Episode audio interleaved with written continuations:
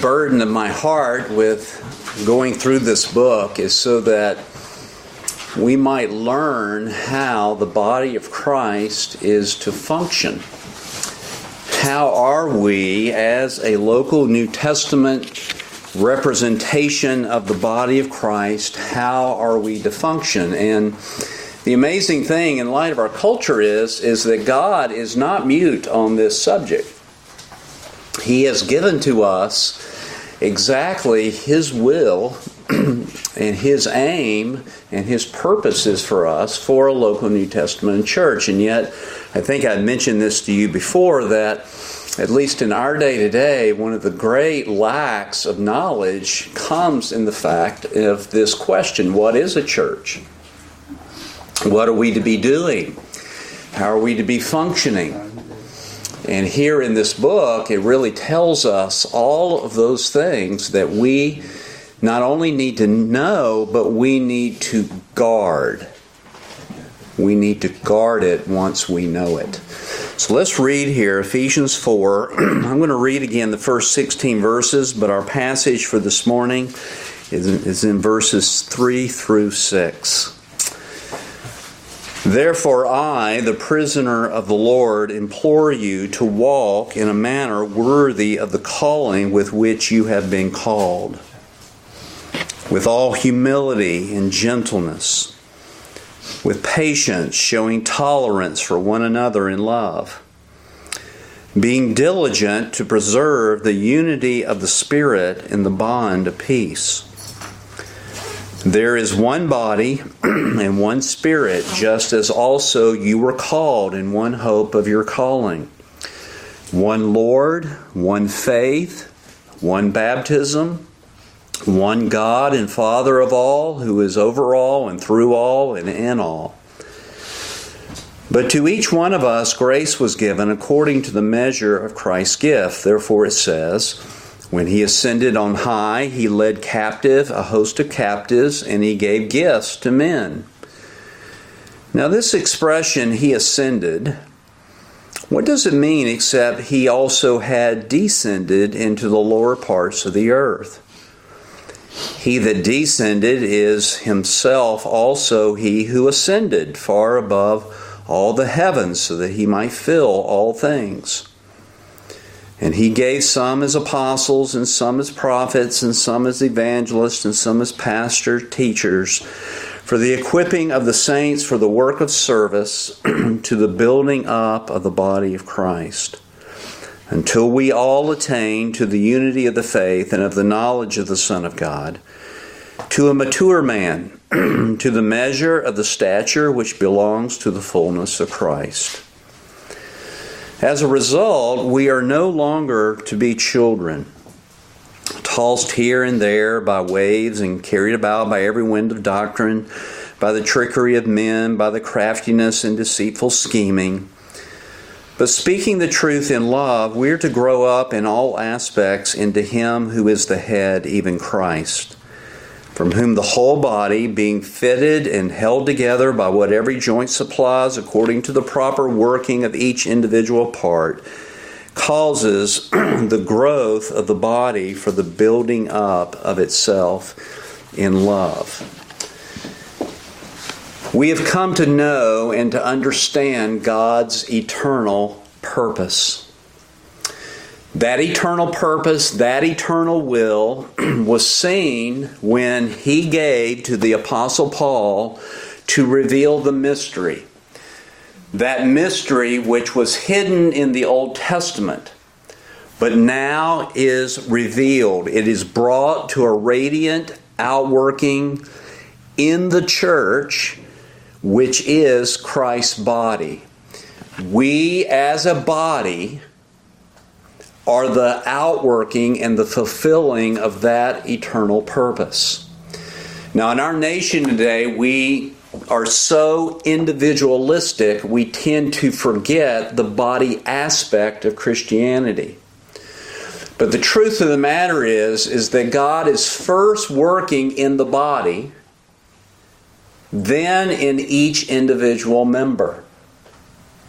It's not individual member, that's it. No, there is one body, and that body is the body of Jesus Christ as it is now being expressed in local New Testament geographical congregations. One day that body will meet all together. hallelujah for that day. But that day is still future. We, we, Faith Memorial Baptist Church, according to 1 Corinthians 12, we are the body of Christ. We're not the only body of Christ on the face of the earth, but we are the body of Christ. And so, therefore, if someone comes into our congregation and they begin to see the atmosphere, they begin to see the love that is shown among one another, they ought to be seeing the fullness or the person of Christ in that local New Testament congregation. And so, that eternal purpose, Paul prays for us to have not only the revelation of that knowledge, but the spirit of wisdom of that knowledge, and that knowledge to be enlightened to us. It should be a growing knowledge of God the Father Himself. And in the growth of that knowledge, it doesn't end there, right? In the growth of that knowledge, we're to be strengthened with power by His Spirit in our inner man so that the fullness of God and the outworking of Christ would be seen in this life and in our lives. And, folks, what I have just described to you is the power of God in a local New Testament assembly. The power of God isn't being slain in the spirit. The power of God isn't someone popping you on the head and you falling over. The power of God is not speaking in babble. The power of God is not when the whole community falls on their face, although that is an expression of His power, isn't it? His power is to be seen in the outworking of this eternal purpose in a church. And, folks, that eternal purpose has a unity of aim in a congregation. What is that oneness of aim that every person who's a member of a local New Testament assembly should have? Well, verses 1 through 3. We're to have all lowliness or humility. This is our aim, this is our purpose. We're not to walk in pride in this congregation. We're not to be insistent on my rights, my way, my understanding. We're all to be in unity and in conformity, although we have varying maturities about this, all in unity and conformity to this aim. We are to walk in lowliness, in humility. We are to walk in all gentleness. And the King James has translated meekness, but it means really a willingness to be governed by God, to have that mildness of spirit. Even our Lord Himself stated, Come unto me, all ye who are weary, who are burdened, and I will give you rest. Now listen to what He says about Himself. For I am meek I am humble and lowly in heart. This is his characteristic. We're not showing Christ because we wear sandals and robes and have a beard. We're showing Christ when the Spirit of Christ is being seen in us and through us. We're to have all tolerance and all patience with one another. We all have sandpaper that kind of rubs other people the wrong way. We all can wake up on the wrong side of the bed, as it were, right? And we need to have that tolerance with one another, not just in a human effort, but in His cruciform love. We're to have that type of tolerance. And this is to be outworked. This is our aim. This is what we're to be cultivating in a New Testament church. And you'll notice in verse 3, he says, being diligent to preserve the unity of the Spirit and the bond of peace. For us to have these, att- these attitudes, this characteristic of spirit, is going to take effort. It's not going to be natural, as it were. For us to grow in this is going to have to have us really set our mind on that, to walk in this fashion. And, folks, when these attributes, these aims are thriving in the New Testament church, what you will have is unity. That unity has already been given to us in Christ. Folks, the body of Christ, the literal body of Christ, is not disunified, right? That unity has already been given to us. We are to guard it, we're to preserve it, and we are to cultivate that. We are to make sure that nothing in each individual member that pride creeps in or we're insisting on our way that none of that enters into a local New Testament church. For folks, when that does, you will have disruption, won't you? You will have disruption. And folks, you and I need to guard this. Even if our humility and our gentleness is abused, like Christ's gentleness and humility was abused, we're to still be humble and gentle in our dealings with people. Now, that is our unity and conformity, or I should say this the unity and growing conformity of aim in a local New Testament assembly. But there's a second thing that we must be in unity and growing conformity of, and that is our doctrine what we hold to, what we believe. And you'll see that, look at verse 4 through 6.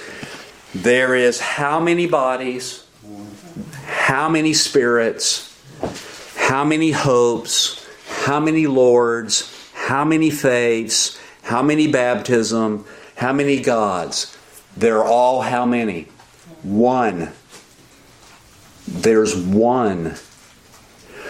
And, folks, that implies that when it comes to certain doctrines, as the Scripture has given them to us, we are to have the same mind about those doctrines. It is important, if I could word it this way, it is important our statement of faith. What we are gathering ourselves around. Doctrines such as His body, which is the church, doctrines such as the Holy Spirit, the doctrines such as the hope that comes into play with our being called of God, the one doctrine concerning the Lord Himself, the Son of God, the body of faith, the Spirit's baptism of us into the body of Jesus Christ. That there is one God and Father of all. And you might say in verses 4 through 6 that what Paul is giving to this church is that church's statement of faith, and it should be our statement of faith also. And so, folks, what we learn at this point is something very important in light of the culture today. A worthy walk, a walk that is pleasing to the Lord, does not occur if we jettison certain doctrines. Now, out in the world today and out in the religious world today, there is a great call to minimize doctrine. You might have heard this before, something along this, these lines. Doctrine divides, love unites. Anybody ever heard that before? That's a mantra. About 10 years ago was a mantra. You heard it everywhere. Folks, true doctrine does divide. And what I mean by that is it excludes those who don't believe it, right? Mm-hmm. But true doctrine unites the people of God. It brings them into conformity to the maturity of the Son of God. And folks, we as a church don't care about other churches in this sense, but we as a church, we have a responsibility to be diligent, not only to guard our aim, but to guard our doctrinal foundation. We must guard that. It's not just to be certain words on a piece of paper. And that's how all denominations and all churches eventually go astray. They don't go astray because they had a vote and said, let's abolish our statement of faith. No. What they do is, is they gradually minimize doctrine and exalt this type of romantic unity that is out there to be accepting of everyone and every belief. To say, well, you know, there's many ways to heaven even though there's only one God. Or there's all kinds of ways in which we differ. We ought to minimize those differences. Well, folks, there are certain differences we should not minimize. We've got to guard the unity of the Spirit in the bond of what? Peace people who go into a local New Testament church with different doctrinal underpinnings who refuse to be brought into conformity to that doctrine, they are the ones who are disrupting the peace. Not those who are saying, hey, you're not in conformity and unity with this. It is them. And folks, whether you're looking at the World Council of Churches or whether you look at ecumenicalism or whether you look at broad evangelicalism, there really is, underneath it all, is this little cry for unity. They know they're not in unity, but they don't know what the unity consists of. And folks, even, even a church can have a disharmonious congregation. When the foundation of that church is anything other than the doctrines of Christ, whether it be politics, whether it be help groups, whether it be programs, whether it be social activities, all of these types of things, which maybe in their proper place are good.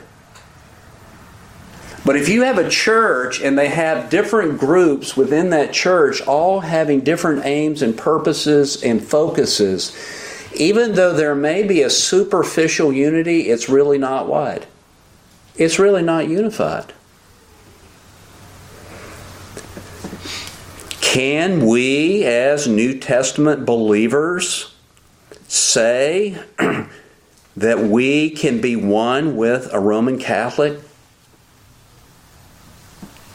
can we say that? We can't say that. Why? The Roman Catholic Church doctrine differs from the doctrine of Christ. I just can't hold hands with a Mormon. They may be good people, they may be good citizens, they may have, may have some good moral values, but they don't have the doctrine of Christ. I can't say, well, you know what? Let's let's mingle in some Buddhistic philosophy in all this and it'll be okay. You can't yoke up with something like that. You can't jettison the doctrine and expect to have unity and conformity. You can't reject and jettison the doctrine if you want to be pleasing to God. To walk a walk that is worthy of that calling by which we have been called.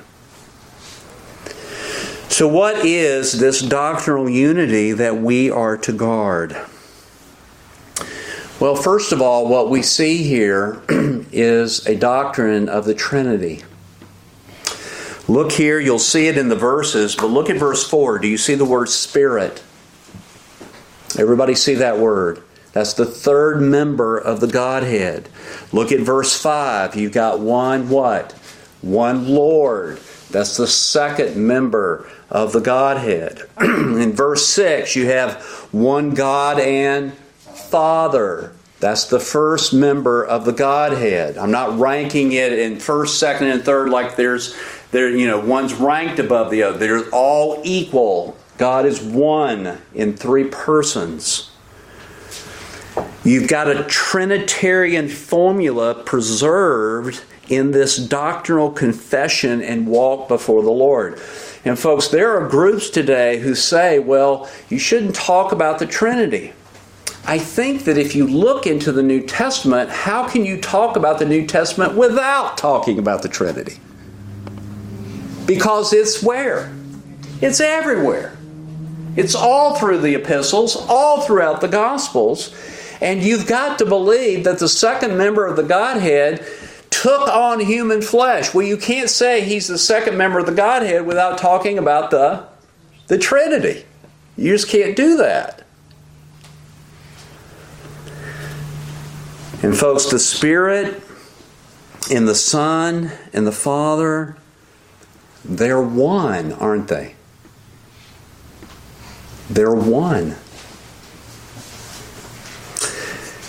So, folks, on these things and on the proper understanding of these things, these doctrines, there is to be, if I could word it this way, there is to be no tolerance with this within a local New Testament assembly.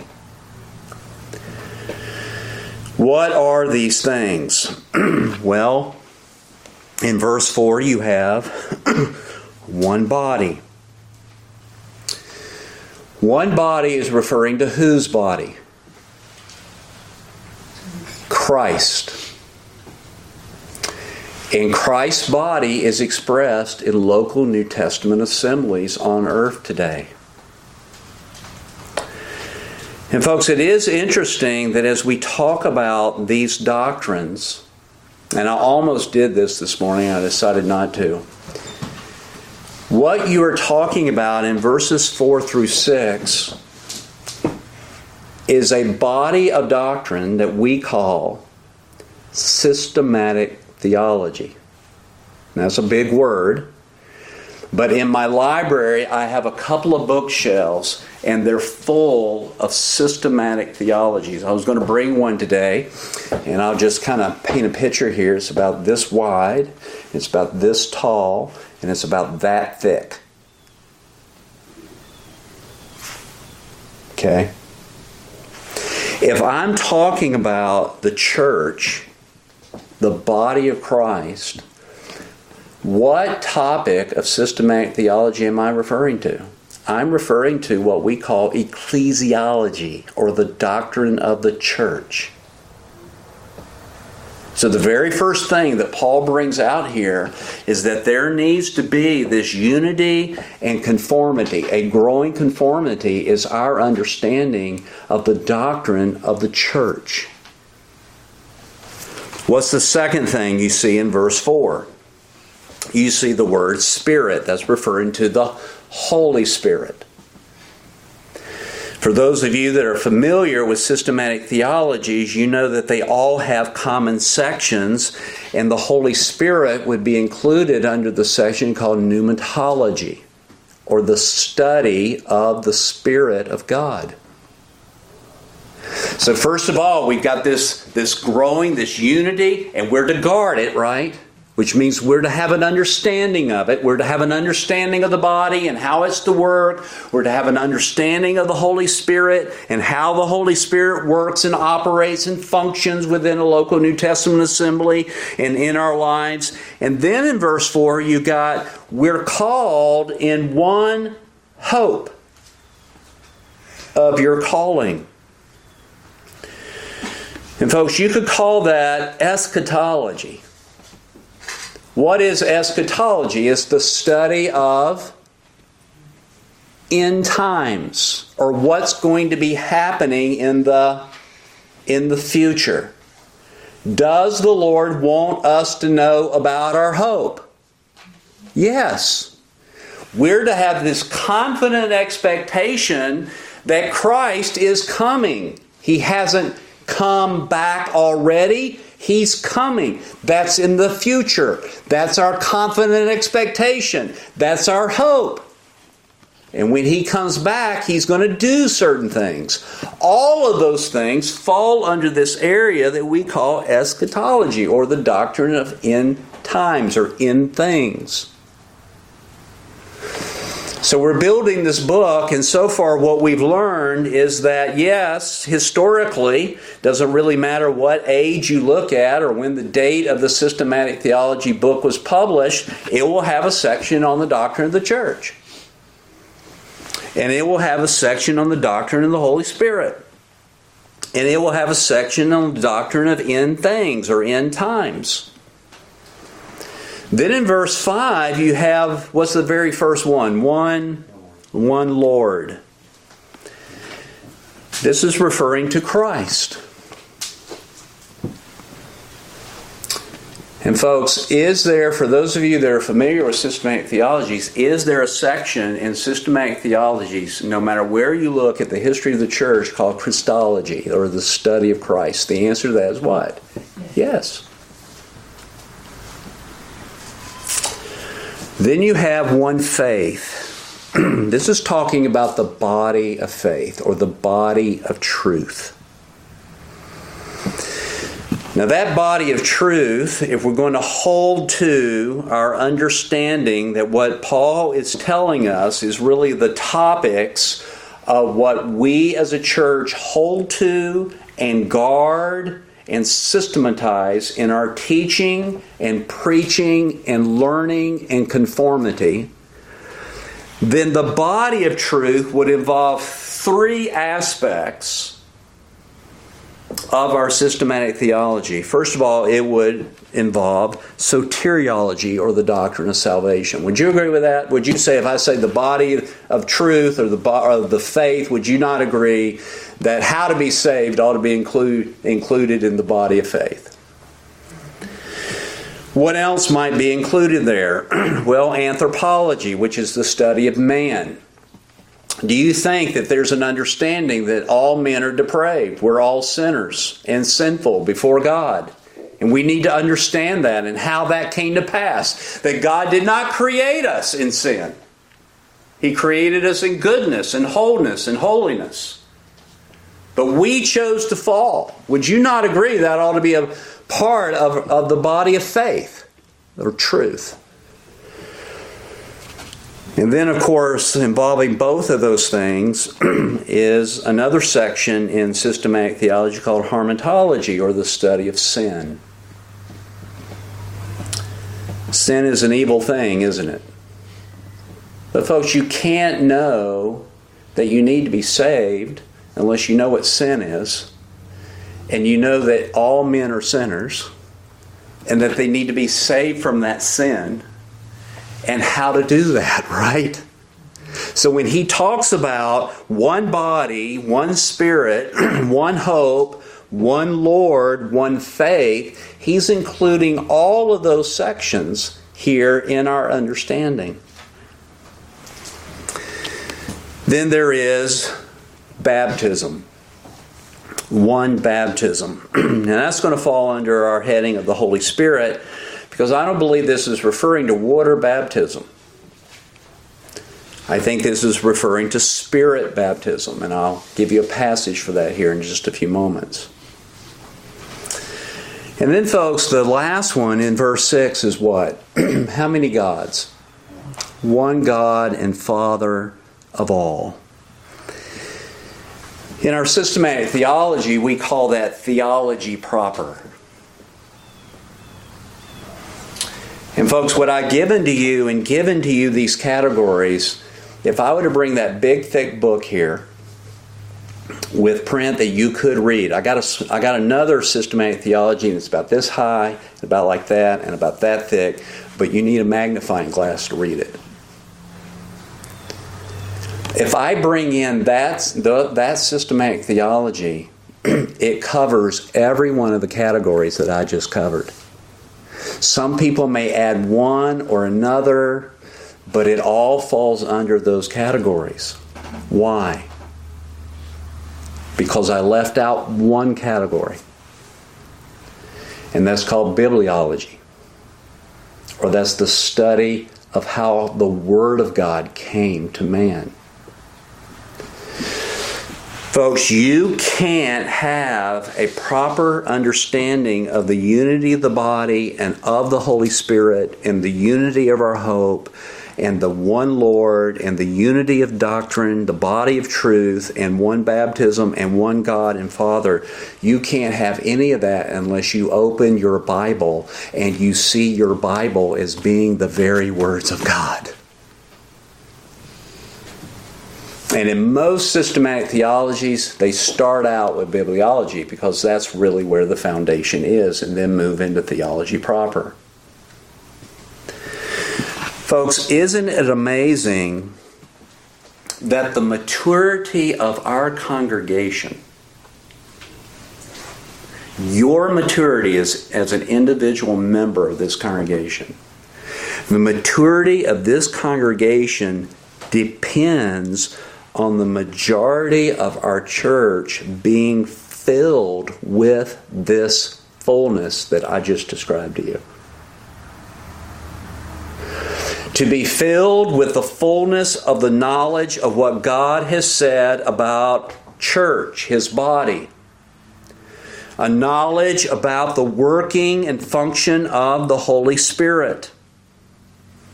A knowledge about future things a knowledge about Christ taking on humanity, that one Lord.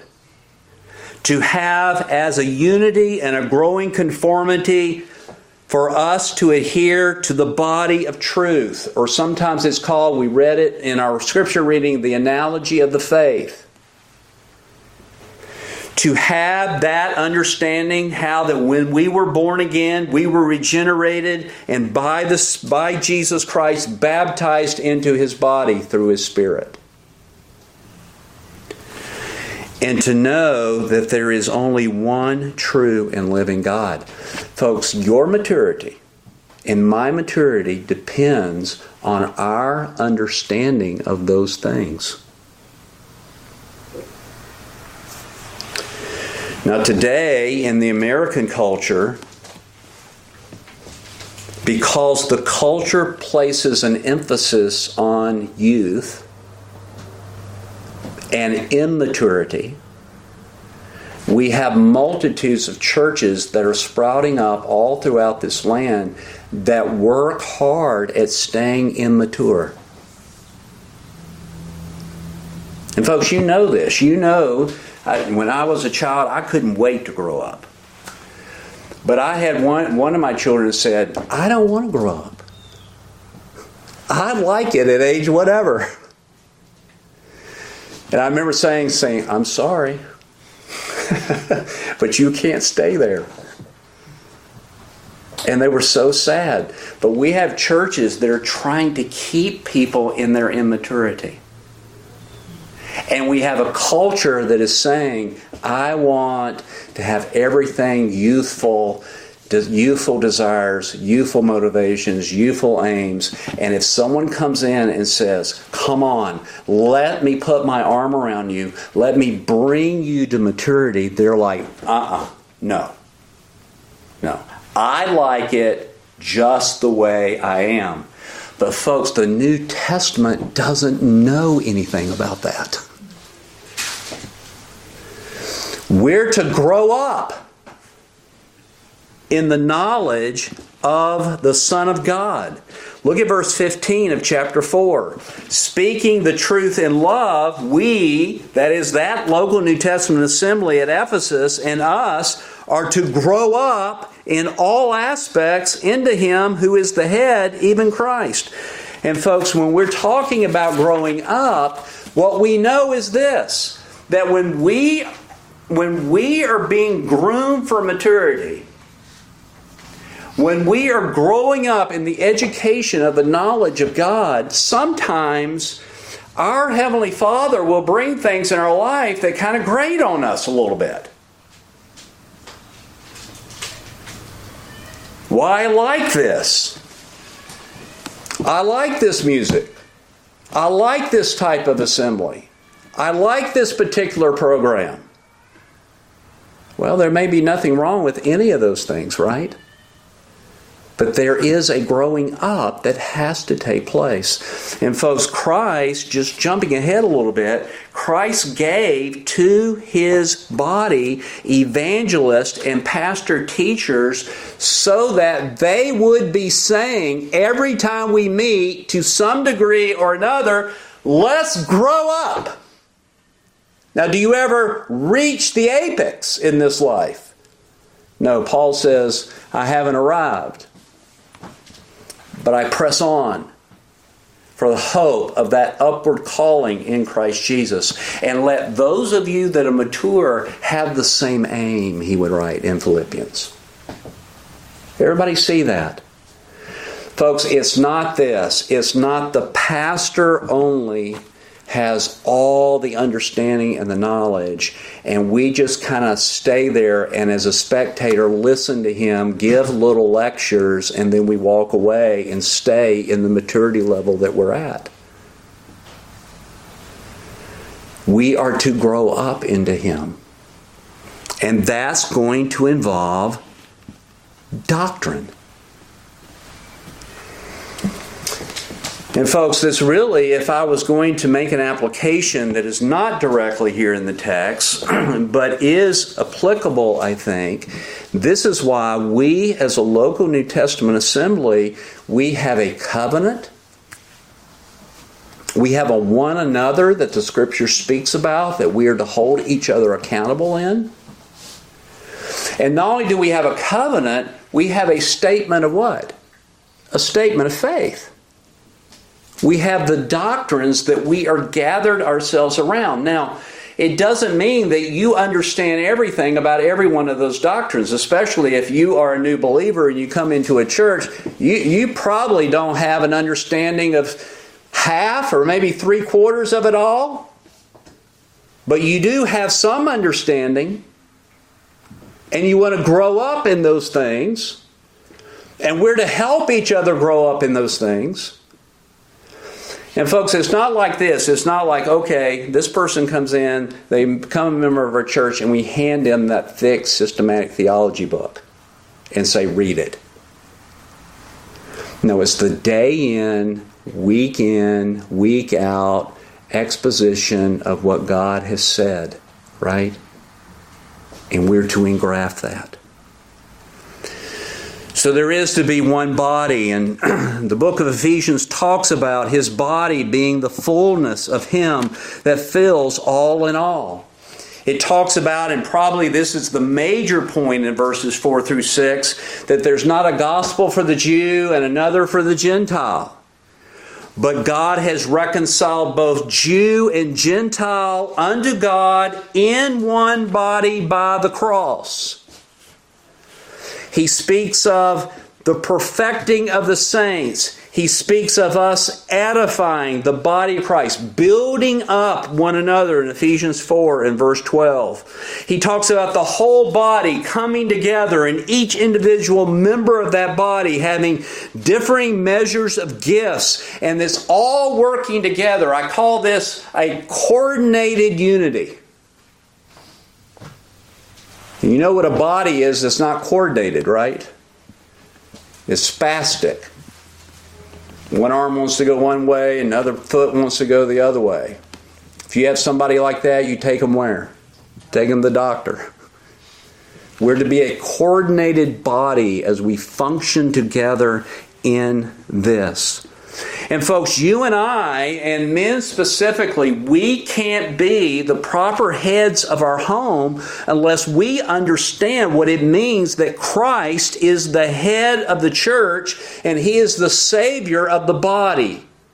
And how he does that in sanctification in a local New Testament assembly, because that's what I'm supposed to be doing in my home using the means of sanctification to draw them into the presence of Christ, to be born again, and to walk therein in our homes. If you don't understand ecclesiology or the doctrine of the church, you're not going to understand how to have a proper home or how to love your wife. I'm to love my wife as I love my own body. Because Christ loves us because he loved his own body. And Paul would go on and say, Now we are members of his body, of his flesh, and of his bones. If you don't understand that unity and the working out of that unity, you're not going to be able to have a proper home life. This is urgent and important. There's how many bodies? One body. And we're to guard the doctrine and understanding of that. There's only one Spirit. Boys, is there misunderstanding about the Holy Spirit. Everybody tries to make the working of the Holy Spirit some mystical, unknown, mysterious thing out there. But this book is very clear on what the Holy Spirit is doing in our lives. The Spirit of God is the outworking of the power of God in our life. All right, let me ask you this Was Christ filled with the Spirit? Did the Spirit, God the Father, reconcile us in the body of His dear Son through His Spirit? Yes. Well, folks, there wasn't anything mystical about that. Our understanding was lacking, but it didn't show itself. Christ didn't get goosebumps, his hair didn't stand on end. God worked in him, didn't he? The power of God. And, folks, the Holy Spirit works in our life in that same way to develop Christ's likeness in our lives. So, he speaks in this book of being sealed with the Holy Spirit, a promise. He talks about God giving to us as a congregation the spirit of wisdom and revelation in the knowledge of Him. How do you know the Holy Spirit is working in a church? When the knowledge of God is being preached and you're engrafting it and understanding it. That's the Holy Spirit working in our lives. We have access unto God by one Spirit, and we are being built together for a habitation of God through the Spirit of God. He talks about God the Spirit revealing certain things concerning this mystery being revealed to Paul, which to other ages was not made known to the sons of men, but is now revealed to his holy apostles and prophets by his Spirit, and we have it written down in our Bible. The Holy Spirit gave us the New Testament. And, folks, it is by the Holy Spirit that you and I and we as a church are strengthened with power by His Spirit in our inner man. Folks, when you see someone go through trial and they stand, they don't reject Christ, they don't turn their back on Christ, they don't forsake the assembling of themselves together. They're going to their Bible. They're going to prayer. That's the power of God. That's the Holy Spirit of God. Why? Lost people don't act that way. When lost people fall in trouble, they turn away from God. They blame God. They certainly don't go to prayer about it. They just want out of it. There's something inside of us. We may want to get out of it, but there's something deep down inside of us is Abba Father. Right? I know that's not very romantic, that's not very goosebumpy, but that's the Holy Spirit working in our lives. The very fact that one day, by His grace, I lay my head back and I close my eyes and I exit this body and this body dies and I remain a believer, that's the power of God.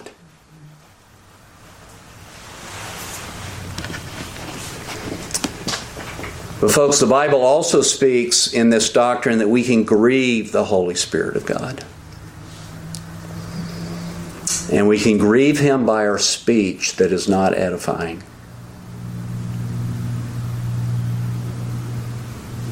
We're to be controlled by the Spirit of Christ and the fullness of God.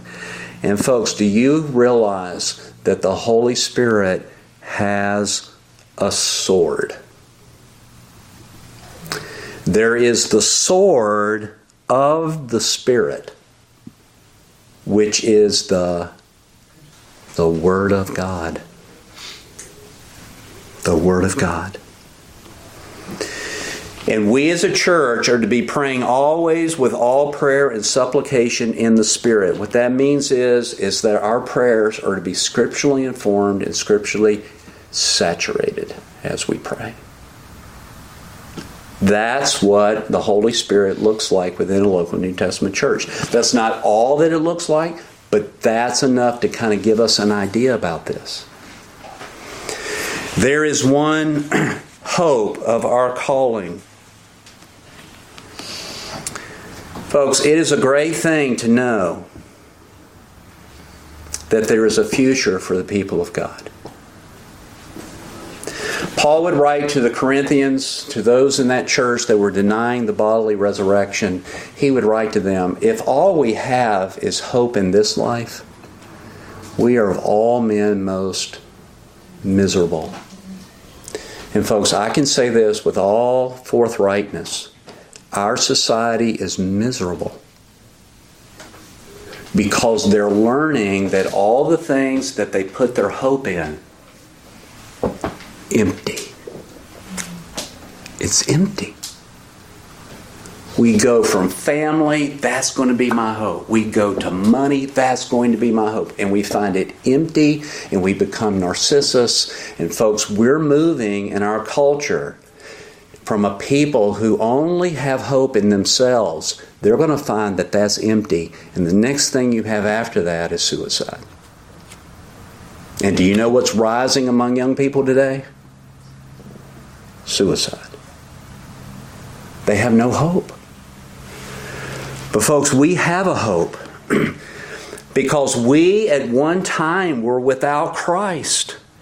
We were aliens from the commonwealth of Israel and strangers from the covenant of promise. We had no hope and without God in this world. And now that we're born again by the grace of God, God wants us to know what is the hope of this calling. He wants that confident expectation to grow in us so that we can walk worthy of the hope of this calling so that in Thess- 2 Thessalonians chapter 1 verse 11 he says this. Paul says, "We always pray for you that our God would count you worthy of this calling and fulfill all the good pleasure of his goodness and the work of faith with power, that God would count you worthy of the hope of this calling. Paul's praying for that. That's a great hope. We have one Lord, that is the Lord Jesus Christ. this Greek term for Lord is the title for Jehovah in the Old Testament. In the book of Ephesians, that word Lord is used 26 times. Do you think he believes in one Lord? He does believe in one Lord. And there is one faith. Jude would write concerning this body of truth, Beloved, I give all dil- I gave all diligence to write unto you of the common salvation, but it is needful for me to write to you and exhort you that you should earnestly contend for the faith. This is what Paul is saying. Be diligent to guard the body of truth. Why? Because people will come in secretively who don't hold to these things or they will redefine the terms. Folks, it is the body of truth that we placed our faith in. Ephesians 1 verse 13 says, In whom you also trusted after you heard the word of truth he says that we're saved by grace through this faith, not of ourselves. This faith is a gift of God. And that Christ dwells in our hearts by faith, by the exercise of our faith, our full persuasion in this body of truth. This is how we're to be filled. And there is one baptism. And folks, I, I, let me say this about the faith. If all of what I just said is true about the faith, and it is, then that means faith is knowable. There's certain things about God that are knowable. There's things about God that are unsearchable, they're unknowable. He hasn't revealed it. But what He has revealed is knowable. You don't have to wonder about it, it's in your Bible. There's one baptism. I told you that I believe this is referring to spiritual baptism. 1 Corinthians chapter 12 and verse 13 says, For by one Spirit are we all baptized into one body. Do you hear the oneness? One Spirit, one body, one baptism. By one Spirit, we are all baptized into one body, whether we be Jews or Gentiles, whether we be bond or free, and have been all made to drink into one Spirit. There's a common Spirit. In Galatians, he would talk about, for as many of you as has been baptized into Christ have put on Christ. And folks, there's one body, there's one baptism. I don't care if you're Jew or Greek. I don't care if you're a slave or whether you're free. I don't care what your gender is. There's one body, and every person who is truly regenerated is all baptized into what? One body by the Spirit of God. That's comforting. Our gender doesn't matter about this. Our ethnicity doesn't matter about this. Our social economic position doesn't matter about this. Whether we're educated or not doesn't matter about this. We're all baptized into that one body. And lastly, there's one God and Father of all. And folks, God and Father, our God and Father is the subject of this book. And you'll be reminded that we started off this book, verse 2 grace and peace from God our Father and the Lord Jesus Christ. Verse 3 Blessed be the God and Father of our Lord Jesus Christ, who has blessed us with every spiritual blessing. Grace comes to us by God from God our Father. Peace comes to us from God our Father through his Son. He is the blessed one, and it is he who has blessed us with all these spiritual blessings in the heavenly places in Christ. And Christ has chosen to share them with us. It's God our Father who gives to us the Spirit of God, who gives to us the Spirit of wisdom and revelation and the knowledge of God the Father. It is that same God who is rich in mercy for the great love wherewith He loved us. He saved us through His Son. And, folks, whether it be our faith, whether it be the grace, everything is by the gift of God the Father. He has given this to us. And God the Father Himself is the one who has foreordained the good works that we are to walk therein, like humility, gentleness, love, the fruit of the Spirit. He's foreordained this which means He's foreordained for us to walk in this single body of truth.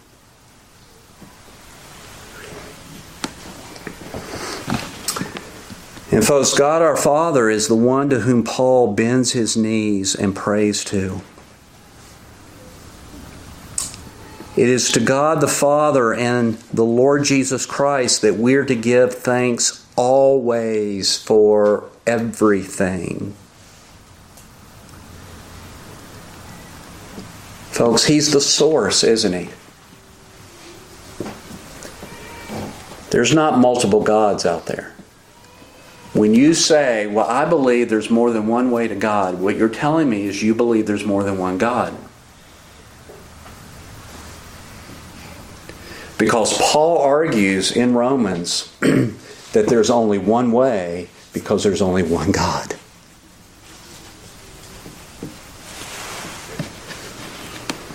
And, folks, what does this mean for us as I conclude?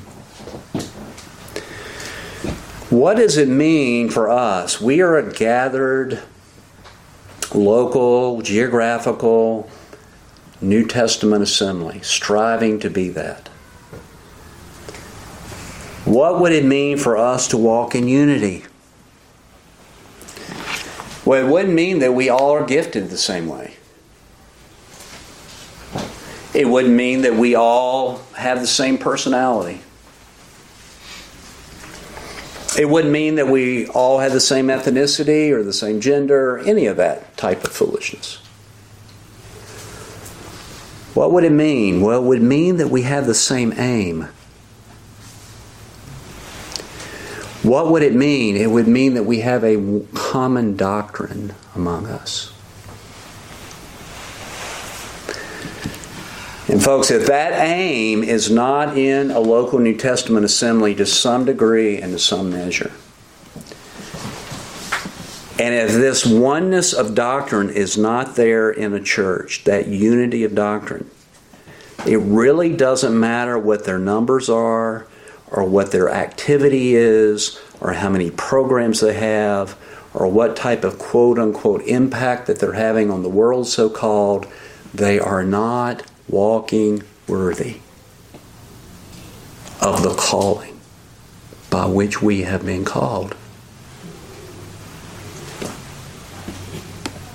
Do we see that?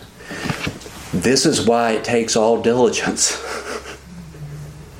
to maintain this unity in a local New Testament congregation. And folks, there is re- there is a real danger about saying, well, doctrine doesn't matter. I, I've heard this a lot. Well, you know, there's a lot of controversy over end things, and I'm just not going to study it because who cares? I'm a Christian. Christ is my Lord. That's it. The New Testament doesn't know anything like that. God has revealed certain things about our future for our hope, right? For our hope. There's a real danger when you say this cliche that Christianity is not about doctrine, it's about life. Or Christianity is not about doctrine, it's about love. Our Christianity is not about doctrine, but it's about Christ. Or it's not about doctrine, but it's about Jesus.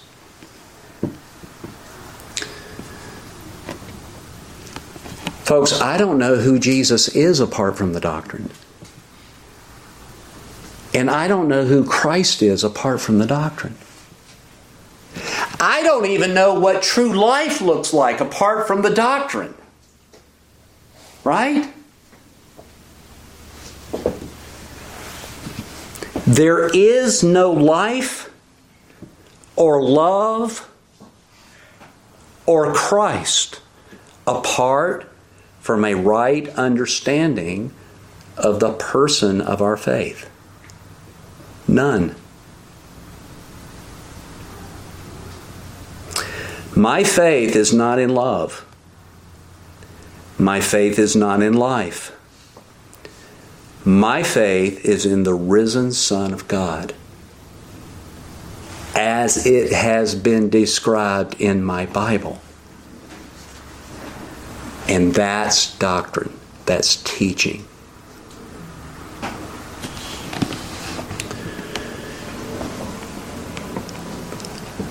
Folks, we have a sickness in our churches today.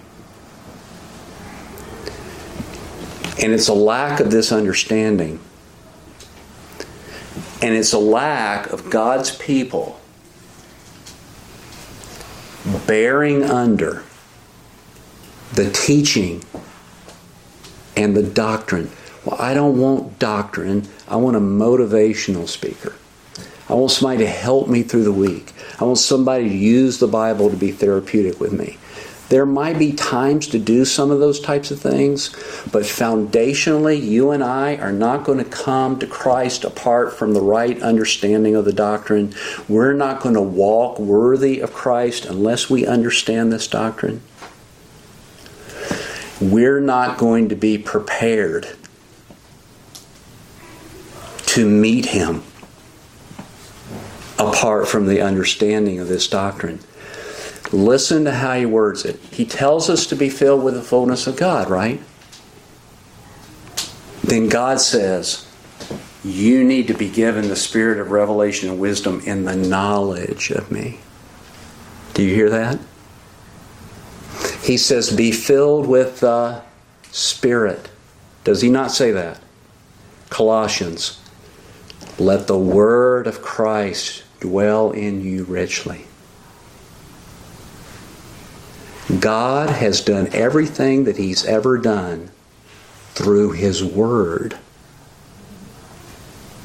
And He grows us through the Word, He matures us by the Word, He saves us by that same Word, and we will appear before Him in glory by the same Word of promise that He has given to us in our Bibles.